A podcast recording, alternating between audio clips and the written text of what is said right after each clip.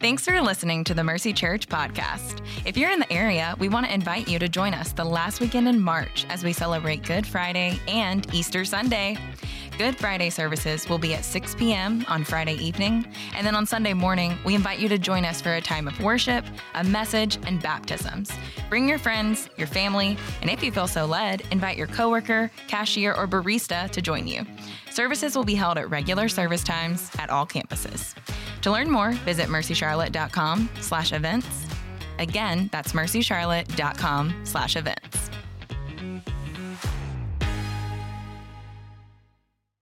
All right. Hey, good morning, Mercy family. Good morning. Hey, I want to say good morning uh, to those of you who are online and hoping again uh, that you will come and join us in person someday soon. Uh, we know it's good for you, good for us to gather together. And I want to say welcome and good morning. I know our Mercy Northeast core team is getting ready for that December 5th launch date. And so we are um, praying with you guys and excited for what's ahead. Uh, y'all, you can turn in your Bibles to Second Corinthians chapter 8.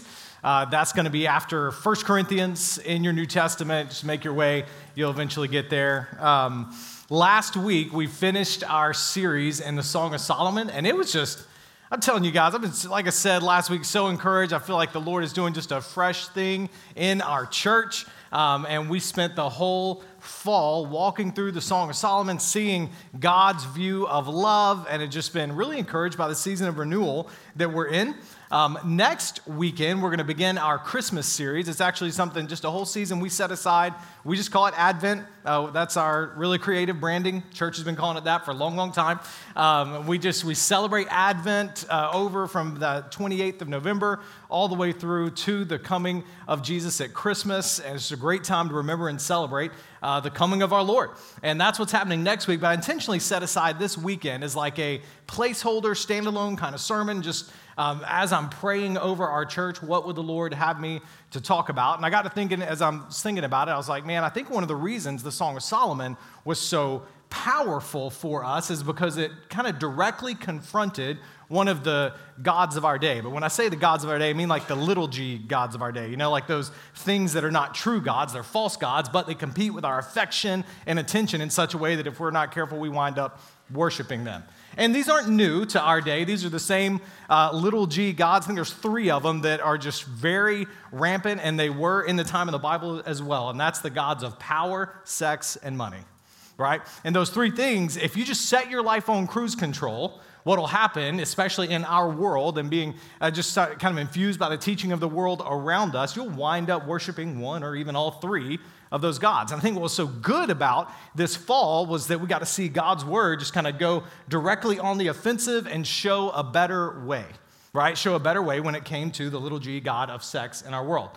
But I figure, you know, two months of God getting all up in your personal space, talking about your love life I wanted to give you guys a break this weekend, okay? So we're going to talk about your money.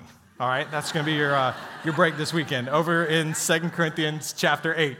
Um, uh, for real, y'all, I've just been super convicted. Um, I've preached on money four times in the six and a half years we've been a church. All right? And I was really convicted by the Lord on that as I started thinking about those gods of our day. Jesus talked about it more than heaven or hell combined.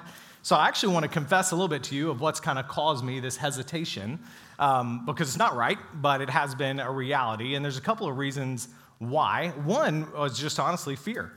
And it's because um, I recognize the day that we live in, I recognize even the city that we live in, and I recognize that um, churches and preachers have used the Bible's good teaching on money and manipulated it in order to manipulate people and cause a lot of damage and harm. And my fear is, oh, if I bring it up, well, then it's gonna, your defense is just gonna go up really hard against the Bible's teaching. Well, that's a terrible, fear is a terrible like motivator for leadership. Okay, so that's one that I recognize I shouldn't be the way that it is, and it is. Um, and confessing it to you and committing to go forward, you know, in confidence in God's word. Uh, the second one, honestly, is just a little bit of a um, of distraction. I've given my attention to other things and just allowed us to coast on the generosity of those already giving here. That's lazy preaching. It's probably stifled our church's spiritual maturity, probably stunted our capacity for advancing the gospel as a result. But what I do know, y'all are a gracious church. Um, I've had a couple of people recently come to me and say, Pastor, we love giving. When are you going to preach on generosity again? Um, Okay, like that just goes to show how much you guys love Jesus. That's really what's happening there. Um, and like we're going to talk about today, the generosity of Christ is overflowing from your heart into the generosity of the mission here. So I hope you'll forgive me from where I've stayed away from it. I hope you'll receive this message from the Lord. And look, I know so many of you are new here and you've never heard some biblical teaching on generosity that connects the dots of giving straight from the gospel to your heart and then out to God's mission. So I'm gonna do three things today. First, I am gonna give you a free pass, all right? Second, we're gonna see gospel motivated generosity from Second Corinthians 8 and 9. And then I'm gonna put our mission back in front of us, show you where we've come and where we're headed, because I believe the generosity of God's people fuels the mission. I think that's what we see in the passage, okay? But first, the free pass. Some of y'all, it's not just my fear. I mean, it's not just that. Some of y'all are skeptical about a pastor talking about money. It's not just my your reality, so we might as well acknowledge it. You're waiting for the pastor to try and get your money, okay? So let me say something right here. I don't want it. I don't want your money, okay? That's not what God is after. It's not what I'm after. I'm not preaching this sermon because God's up in heaven, wringing his hands, hoping that today Gary will finally start giving so that the gospel can go forward because he's just been waiting on it all this time. No. My understanding of God is that he is not in need at all. He owns the cattle on a thousand hills. Scripture even tells me that everything I have is just something that He has temporarily given me to manage. It's actually all His, anyways. That's my theology coming out in uh, the area of giving.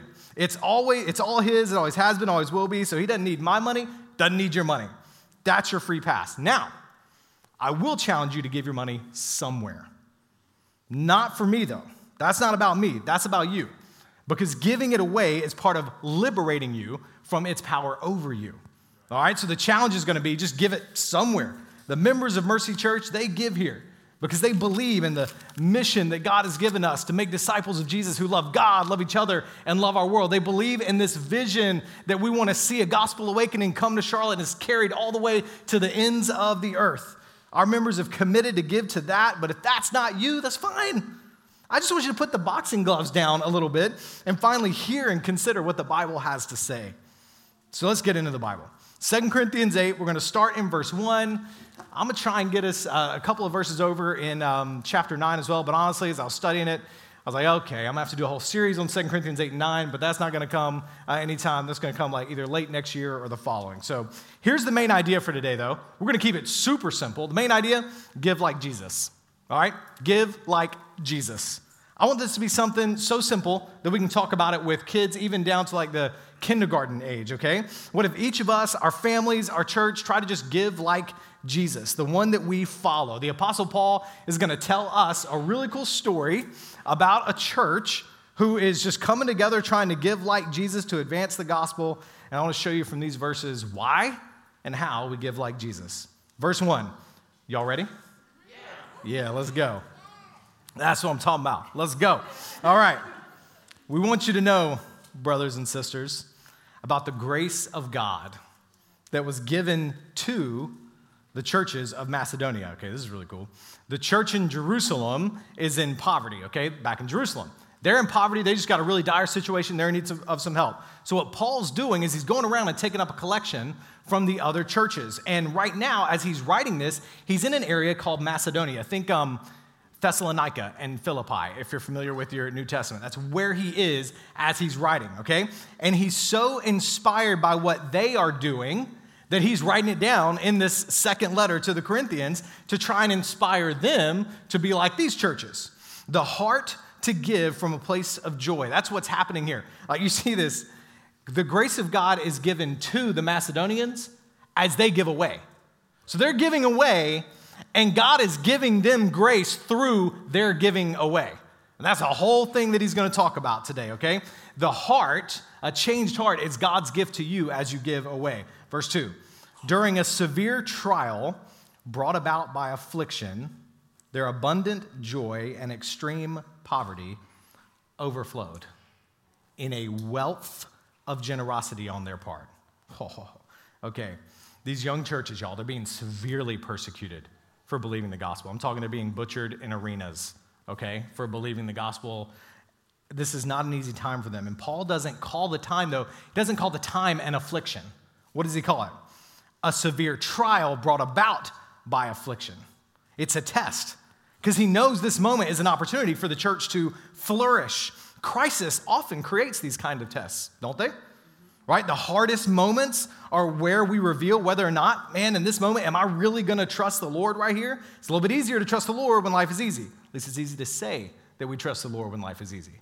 But once it gets really hard, then that starts to come out, starts to reveal it. It's a trial, not an easy thing, especially depending on what crisis that you're in. Man, and I know some of you today, this is really all you need to hear, okay? It's got nothing to do with money at all, but you got a crisis right now, and your instinct is to run away from the Lord. At the same time, this crisis is an opportunity to trust Him. I was with a guy Thursday, a group of pastors, and one of them uh, in, in Dallas, and we were talking, and he's, um, I was telling him, just thanking him because he lost his 14 year old son. His 14 year old son died um, early this year. And they, he and his wife have publicly grieved. They knew it was coming for a little while and had publicly grieved it and everything. And I was just thanking him for, for doing so. And he said, Man, we just want our story to be that even in the ashes, God is still faithful. And y'all, I just don't know of any more affliction than losing a child this, in this world. I, I don't know what it is. And to see a guy say, Man, God is still faithful, especially faithful in the ashes. And that's what some of y'all need to hear today. You need to hear that He is still faithful, that you can really trust Him even now. And if you trust Him, one of the things I want you to know is that you're not alone. Not only is His Holy Spirit with you, His church is with you, He loves you, and you're surrounded by people who can testify that He's faithful and that His strength will sustain you. All right, back to verse 2. The idea keeps sticking out as you read it is abundance. That's like the word that seems to be repeated in different ways over and over. Abundant uh, trial, abundant uh, joy, abundant poverty, abundant generosity. They had nothing when you look at their circumstances, and yet they had an abundance of joy. There's, um, Lecrae talks about it this way, is that being broke made me rich, right? He understood. And if you don't know who that is, that's okay. That's for somebody else, all right? That's what that was for, all right? Um, those who know it, here, you know, go and do. But there is a, um, there's this key here in understanding what it means to give like Jesus. First, you got to have the joy of knowing Jesus. You got to know him. Giving like Jesus means giving from an abundance of joy in Christ. Y'all, the gospel says we are all alike. We're all sinners. We've incurred a debt in our sin that must be paid. All our best deeds, all our wealth, none of it's going to save us from our sin. Nothing, nothing can pay that debt. We're poor. We can't do enough to earn God's grace. Can't do enough to earn his forgiveness. And the gospel says Christ comes and he pays our sin debt for us. So God forgives us. He doesn't just forgive us, He adopts us as His children. So now we who had nothing have been given everything. Everything. The inheritance of the one who owns the world. We've got perfect love poured out on us. We've got eternal security with the Father. We've got everything. And that, receiving that love, that's what creates joy. That creates joy, an abundant joy of the soul that can sustain you even in the hard trials of afflictions. And Paul says, I want you to see what these crazy Macedonians are up to. All right, see, the formula of their heart is extreme poverty plus joy equals the capacity to give in abundance. In abundance. I may have little, but I will give abundantly of that little to you because my heart has found joy in Christ. And just like he loved me and gave for me, I love you and give for you. We give like Jesus. Verse 3. I can testify, in fact, that according to their ability and even beyond their ability of their own accord, I can't believe this, they begged us earnestly for the privilege of sharing in the ministry to the saints. They, they begged us for the privilege. These poor Christians regarded the request Paul gave them as a, a privilege. Why? A privilege? Not just an obligation, a privilege? Why? Because they saw the moment for what it really was, y'all. It was a chance for them to do for someone else what Christ had done for them. By giving some of themselves away, they were getting to be a blessing to others. They weren't coerced, they did it out of their own accord. They wanted to get in on the privilege of gospel ministry. It was a joy. Y'all, giving like Jesus means seeing giving as a privilege, not an obligation. It's a privilege. The privilege, I would say, a privilege of the poor, not an obligation of the rich. it's a privilege. I was thinking about this um, yesterday. I was up at the Carolina game uh, Carolina, UNC Tar Heels, not South Carolina, for those of you that might be confused. Uh, UNC Tar Heel football game. And I was going to buy a chicken sandwich. They could serve Chick fil A in there. And the lady leans over the counter, and the whole dynamic is set up to intimidate me. I understand this. She's leaning over down, looking at me, and she says, uh, All right, that'll be $9 for my chicken sandwich, okay? And so, um, you know, because what am I gonna do? And then she says, Would you like to add a tip for veterans? Who have sacrificed their lives and the lives of their family in order to ensure your freedom?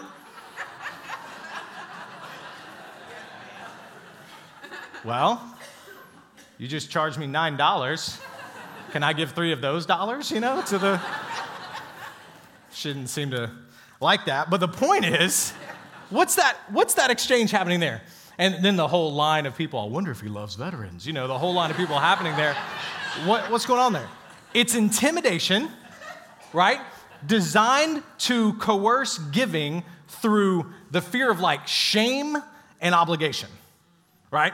Instead of what would be a different way to approach it. It would be to recognize and to, to start talking through the stories and the things that were going to spark my heart out of the joy that I have in knowing and being a part of a family that has military veterans and thinking about my grandfather's funeral where they, the money that is given to veterans is able to provide an honor guard and really celebrate him and the other family members that I have and, and tap into that side of things and the joy of being a part of that kind of a family. Well, then that's going to change my heart in a whole different way. But no, the intimidation, coercion through fear and obligation. Man, a lot of times that's what it feels like. Like you've been in those lines of whether it's the grocery store or wherever else, and it can feel that way. And Paul is saying, no, this church is given out of a whole different thing. They're getting out of a heart just radically changed by Christ, and now they get to, they're looking, they're looking for chances to do for others what Christ has done for them. And not just as we as hope, verse 5 he says. Instead, they gave themselves first to the Lord, first to the Lord, and then to us by God's will. I am so thankful that this verse is in here because it's the order of things. And this is the order of things for your whole life, not just generosity, all right? The first thing this church did, they opened their hands again to God and said, Everything I have is yours. It's all yours.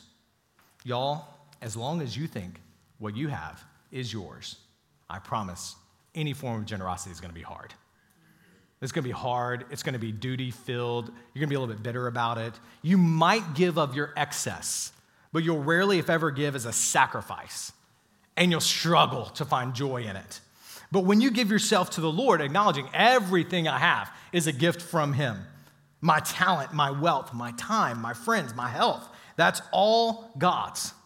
And when you submit yourself, when you believe the gospel, what you're doing is you're submitting yourself to the authority of God. You're my Lord. You're my Savior. I'm trusting my life to you. He's the head of your life. That right there is why giving is hard. It's because the idea that you are not the supreme authority of your life is hard. Uh, I'm a shorthand call this lordship. That's the idea that God rules your life. Lordship is hard. Like I think of um, our college students. They were just challenged just this past week in our last um, gathering, college ministry gathering of the semester. They were challenged, man. All right, give your summer, that's your time, because college students may not have a lot of money, but they have these summers that are just this unique moment in time where they have a lot of time. And there's a challenge to give their summer on an eight week ministry training that we call City Project. Learning to think of your summer not as your summer, but as God's summer, and what would He have me to do with His summer? Man, that's tough. And I'm not saying that even means that you definitely do the city project thing. I'm saying you recognize that your time, even like your stuff and your friendships and everything else, it all belongs to His, to Him. He's first. Y'all, giving like Jesus means surrendering our will to God's will. It's thinking of the, uh, I was thinking about this morning like the, you know, we're getting ready to do like calendaring and budget for the Shelton family for next year, right? And instead, I used to do this with high school students, and I'd tell them, your new last name is Jesus if you're a Christian, right? My name is Spence Jesus, that's Jake Jesus, Crystal Jesus. Like, we're all, G- Jesus is our last name. You know what I mean? And so then when I put down my budget, I'm like, all right, this isn't the Shelton budget, it's the Jesus budget, not the Shelton calendar, it's the Jesus calendar. What would God have me do with all of this? That's, a, that's hard. Because y'all, the thing that, like, the one word, I know we got a lot of families with little ones right now in our church. The one word you never have to teach that they pick up all by themselves is mine. They get it, don't they? Like, I know y'all didn't say, all right, try it again. You didn't get it quite right. Mine. Nope. They get it. They do it just fine, especially if they're not the firstborn. Like the younger ones pick it up real quick.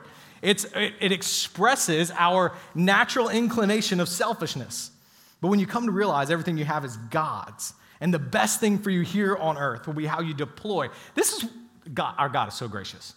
The best, the thing that will lead to the most joy for you is actually deploying your resources according to his will. Isn't that so kind of him? That he would actually use that to create joy for us, everything starts to change then. The Macedonians recommitted themselves to the Lord again that day and with open hands said, Lord, where do you want to put these resources? An opportunity came open, and then they went into action joyfully and abundantly. And Paul says, I want the same for you, Corinthian church. Doesn't mean every opportunity, of course, but it does mean that they were excited and joyful about opportunities to demonstrate the gospel through giving. Keep going, down to verse 6.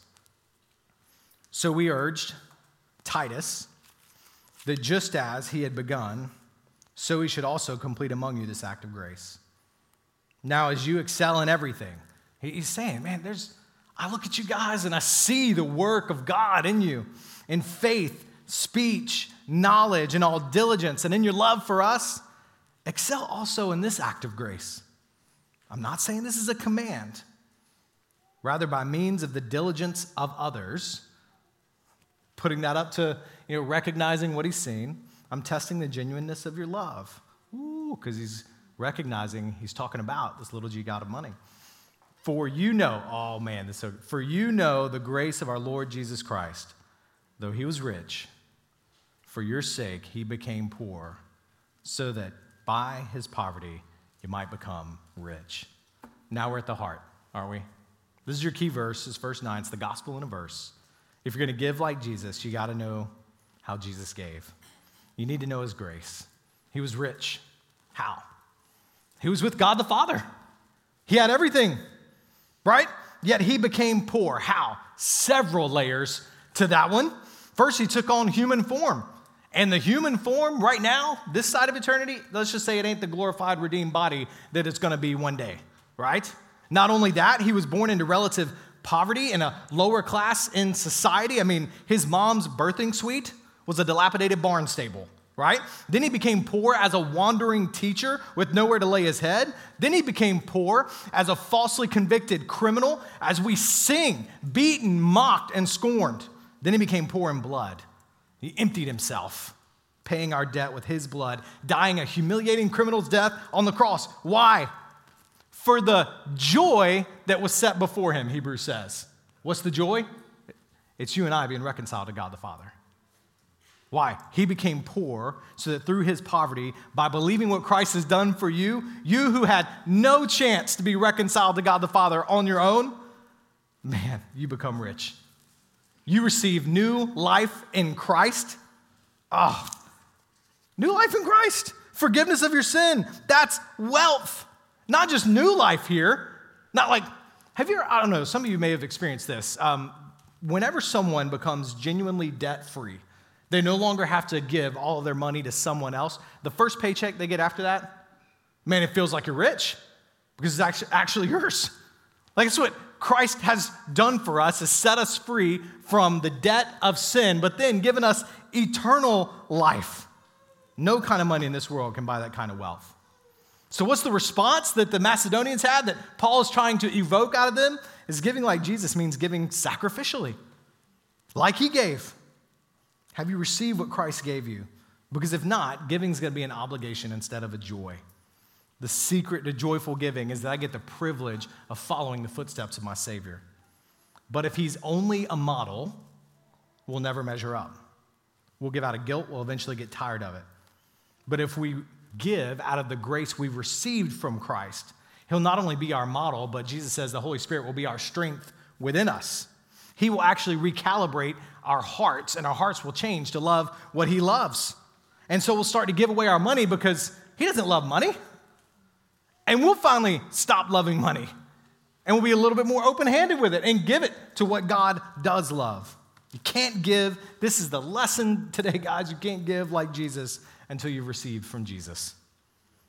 It goes on in the next chapter, in chapter, uh, chapter 9, verse 6. It says, The point is this the person who sows sparingly will also reap sparingly, and the person who sows generously will also reap generously. What does he mean? Does he mean if you sow a seed of money, you're going to get more money back?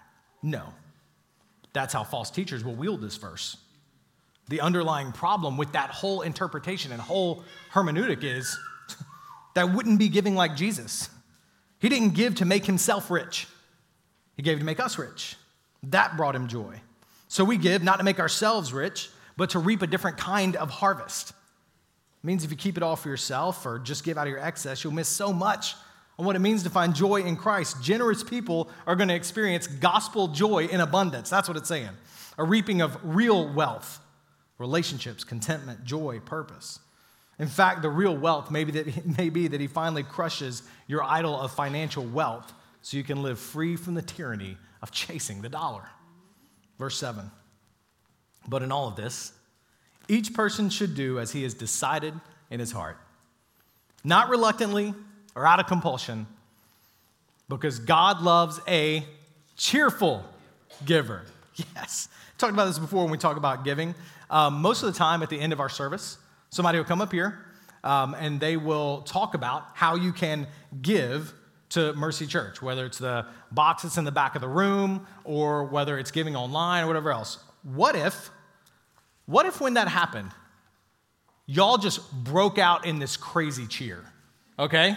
Hey, here are ways to give, and y'all celebrated like LaMelo just did a blind lob to Mason, and he just thunder dunked on KD's head, and the Spectrum Arena just goes nuts, right? What if that's how we responded to give? It would feel a little bit like, oh, this is awkward, a little silly, right? Maybe, maybe, but I'm sitting here thinking, y'all, I hope we will ask the Lord to set our hearts aflame like that when we hear about opportunities to give to the advancement of the gospel, because that's far more significant and worthy of celebration than a bucket. Y'all, giving like Jesus, last thing I'll say about it means giving cheerfully. Cheerfully. And that's a little bit of a check our hearts moment, right? The God's the gospel is such a much better motivator than guilt. I don't want to give out of guilt. It's so exhausting to do that. But because of what's in here, what we see, um, because of the opportunities we have in front of us, and giving out of a place of joy in Christ, I love it. I love asking. I love calling you to give money. I love giving money because I get to get in on God's mission and I get the grace that comes with walking in these footsteps of Jesus.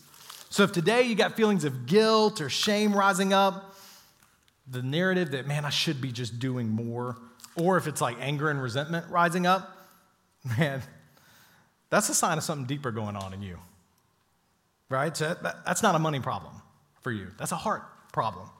So, my prayer today is if that's you, you'll wake up to the call that this is about much, a much more serious matter than money. It's about your soul. And let's like giving like Jesus, like this day that we're talking about this, be the day if you decide, man, am I really going to receive in full the love and forgiveness of Jesus for me? Of course. Like, here's what I think. Of course, God would save you, bring you to saving faith on a day we talk about money. That makes sense to me. Because what he's doing is knocking down the false idol you've been worshiping. But that ain't gonna feel great at first. It's not. But I promise you, he's a better God. He's a better God. So respond to him in salvation. Let me close briefly by sharing just kind of where we are, what God is up to here. I believe what we're seeing in this chapter, and what we see throughout Scripture, is God sets up his mission so that the generosity of his people fuels the advancement of his mission. That way we get to get on God's grace in even another way than without it. Y'all, the generosity of God's people, is what I say, I believe this from all of Scripture, I see it here, fuels the advancement of his mission. In other words, we get to receive grace as we give towards others finding grace and joy in Christ. Uh, I'll just tell you how far we've gotten uh, with what we've been thinking about for the mission of Mercy Church, how far we've gotten this year. And please remember, this year started with us meeting in the grass on the lawn. That's still the same year, okay? That's 2021. I was preaching in a toboggan outside in late January. I think it was the last weekend in January where I just said, I am done now being outside. I will be inside. I would love for you guys to be, you know, it's just the, that's all the same year. it was, I say that to go, we had no idea what this year would bring. You know, we talk about helping people take their next steps and following Jesus. In January, we talked about how, in order to accomplish our long range vision of seeing a gospel awakening in Charlotte to the ends of the earth, we needed to take some steps that would help us to, to kind of gear up to be that kind of church and be the church that can do that kind of work. So we said over the next five years, just kind of the short term until December 2025, we could take a little bit of a shorter term window. We wanted to be a maturing, multiplying, multicultural church. A shorthand for that is we're working on becoming a 3M church. Now, it's not like we're, you know, we're not going to be sponsored by post-it notes or something. Uh, I recognize that that's the thing, but that's our shorthand for it if you hear us saying that, right? And that's just because we believe those three things. That just seems to encapsulate, it's nothing magical about those words, just encapsulate an act, like an accurate living out of what God calls the New Testament church to be about. Here's what we've seen him do. We've seen, man, when we say next steps, we've seen hundreds of first time guests here at Mercy Church. That's you guys inviting your friends and family members and, and saying, hey, you should come and be a part of this thing. We've seen 250 people attend Starting Point this year. That's kind of the first step people take towards belonging here. And over 80 people become members of Mercy Church, which is a little bit more lengthy of a process. We say we want to make disciples, and we've seen dozens of people baptized, over 470 people in community groups. In fact, we got a new leader interest meeting for community groups, and uh, I think it's December 12th because Y'all, we need to start about 30 more groups ASAP. And here's why I'm showing you the process of discipleship that we have here because we are not trying to just build a big church. Okay? What we're trying to do is make disciples of Jesus who love God, love each other, love our world. And in order to do that, if the Lord is going to grow our church, we're going to welcome that. We're going to welcome people who are going to come and use their gifts to build up the body of Christ, who are going to find saving faith in Jesus. But if we're going to grow bigger, we got to grow smaller at the exact same time. All right? By that I mean we got to be in community with one another. We got to be a family together where we know one another and walk alongside one another in life and grow in holiness together. All right? Bigger and smaller at the same time. I'm not going to do it if we're just going to sit around and build. Whoa, that was like a reinforcement of the point, okay? That's how important this is, apparently. All right? We are going to build together a church that is a family together. We're not just looking to build some sort of big event where we come and just sit for an hour or two or something like that. Forget where I am. Oh, we even got, um, speaking of that process, you can kind of see from, you know, first time guest to being disciple. We've got nine people right now that are considering, they're going through like our next steps training in um, missionary sending and are thinking about going long term overseas, um, which is awesome considering I told you in January, man, we hope that we can send 10 people by 2025. It's like by the end of this year, there's nine of them ready to go. And I'm like, that's what I get for doing the numbers thing. This is why I'm not good at that, okay? Um, speaking of multiplying, and I think this is a tangible way to see how generosity fuels the mission. Man, all right, because of your generosity, we're able to create a church planting residency without losing momentum in our middle and high school ministry. Here's why those two are connected. Our former now middle and high school uh, director, Alan Wadohio, right? He felt called by God to go back home to his home country of Kenya to Nairobi to plant a church there. And y'all, this is what's so cool. We're able to create that position that allows him to plan well to plant that church because we want to be about planting churches and at the same time fill his position with our new student director brett bolden who, by the way, was trained in our two year ministry residency, which, because of your generosity, we're able to create a two year program where people can figure out, man, is God really calling me into ministry? And they can study and learn and be a part of our ministry here for a couple of years. On top of all that, in 2021, we got to send out two of our staff who felt called to plant a house church here in Charlotte. And in the same year, planted a campus of Mercy Church just because we are about multiplying the gospel around here.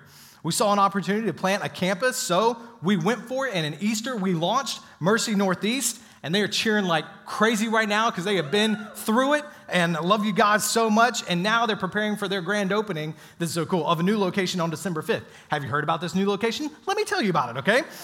we are partnering with a charter school and being a blessing to them by funding some of the upfit costs. Because of your generosity, we're not just tenants that are paying rent right? No. We're partners in bringing the love of Christ to a community there because generosity fuels the mission. Can we just celebrate for a second some of the things that the Lord has been doing through us? Praise God for that. So you hear me say that in year one of what we were hoping this five year vision would be. I'm like, man, I hope we can plant two churches in five years. That's what I told you in January. And it's going to be like May, we'll be done of next year. And I'm like, ah, I got to stop doing the numbers thing, right? Just trust the Lord with it. So, yes, of course, I believe you should give to the ministry here. You ask, well, how much are we supposed to give? Well, that's another sermon, and we're kind of out of time, okay? But let me say this. In the Old Testament, the, um, the people of God were to give their first 10% of the harvest back to God, um, to the temple, as a tithe, and then the priest would use it to care for the people. A way to say, God, this is all yours, and I'm very aware of it, grateful for it. Well, the same requirement's not on us now because we are on this side of the cross, and Christ has freed us from the burden of the law. But my question is do we have more or less to be thankful for here on the New Testament side of the cross? I would say more. So then I would say we view 10% as a floor, not as a ceiling. But I also say to you, if you've never given before, just start somewhere, okay? I really want, I, I have been praying through this. I want December, this December, uh, starting just uh, two weeks, yeah, uh, to be like our highest giving month in our six and a half year history. But I'm not gonna set a goal. Not gonna do that, all right? Instead, I just wanna tell you, I'd love for this to be the, the year that we gave our largest gift ever to international missions uh, this Christmas. That's money for mercy initiatives like Mercy Nairobi. Uh, it's money to cooperative initiatives like an offering that we collect up with a bunch of other churches. We give something called the um, Lottie Moon Christmas Offering. It's where we give to plant churches internationally. So instead of like just a, a number and a special gift or something, here's what we're going to do a third of everything that you give in December is going to go to international missions. All right? Third of everything that you give. The other two thirds is going to go to ministry development here so that we can give more people and resources away next year and in the years to come to God's mission. And when you start to catch how essential present discipleship is to future mission, you start to realize that in a, church where its heart's in the right place, every dollar is a missions dollar. And that's going to cost us some money to, to build that pipeline out, though, y'all. We need to expand our family ministry, staff, and support. It's going to help us reach, train, and send the next generation. We need to do some upfit road on our Providence Road facility. Y'all, I believe that buildings are just tools, okay? But tools, they shouldn't be flashy, but they should be sharp, all right? And in a, a, building that's an older facility, it's got some sharpening that needs to be done to be effective for ministry, all right? Um, and this, like I say, it's an older building. We need to build a launch team for our Union County campus and begin searching for a space there because people are pumped about that. Um, y'all, in all of this, I'm just saying, what if we just you just give. Again, I'm not going to put a number in front of you because I don't want it to be um, in any way that to be what motivates you. I want it to be what the Lord has done in your heart. And then we can get on the other side of this. And I'm praying that it's just the highest amount of giving that we've ever seen in a month because the Lord, for many of you, it's your first time giving and joining in what we're doing here. And for others of you, man, the Lord just convicts. And responding to his conviction is going to bring you joy. All right? That's what my family's going to sit down and do together. What's it going to look like for the Shelton family to give like Jesus? And we'll look for the rest of us from Mercy Church to give like Jesus as well. All right, y'all, I love you guys. I am grateful to be in this mission with you. I'm great, just, I mean, I brag on you, and then I have to like watch myself because of how much I'm seeing the grace of the Lord in our church. And I believe, I genuinely believe, it's not just cliche, best is yet to come. I believe He is preparing us for more, uh, more mission, more multiplying the gospel in the years ahead as He breaks us of these idols and draws us back to himself. Let me pray for you. Father, thank you for how good you are to us. God, I pray that one name is celebrated today, and it's the name of Jesus, the hope of Christ, the faithfulness of Christ, the steadfastness of Christ, the long suffering of Christ. Thank you, Father, for your great love. I pray for my brothers and sisters who know your grace. And God, you're going to start a work on them when it comes to responding joyfully with their money. God, protect them from the enemy. Protect all of us from where guilt, fear, shame, peer pressure, whatever it is, would cause us to give. No, we want to give in response to your grace and enjoy, enjoy of the opportunity to see the gospel go forward. The grace that we have received, we get to be a part of others seeing it. Only in that, Father. Would grace be our motivator? Thank you for your love. Thank you for your love in Christ. As we close out our service, God, I pray that that be what you stir afresh our affections for your great love. We pray it in Christ's holy name. Amen. Amen. You stand and respond as we sing together.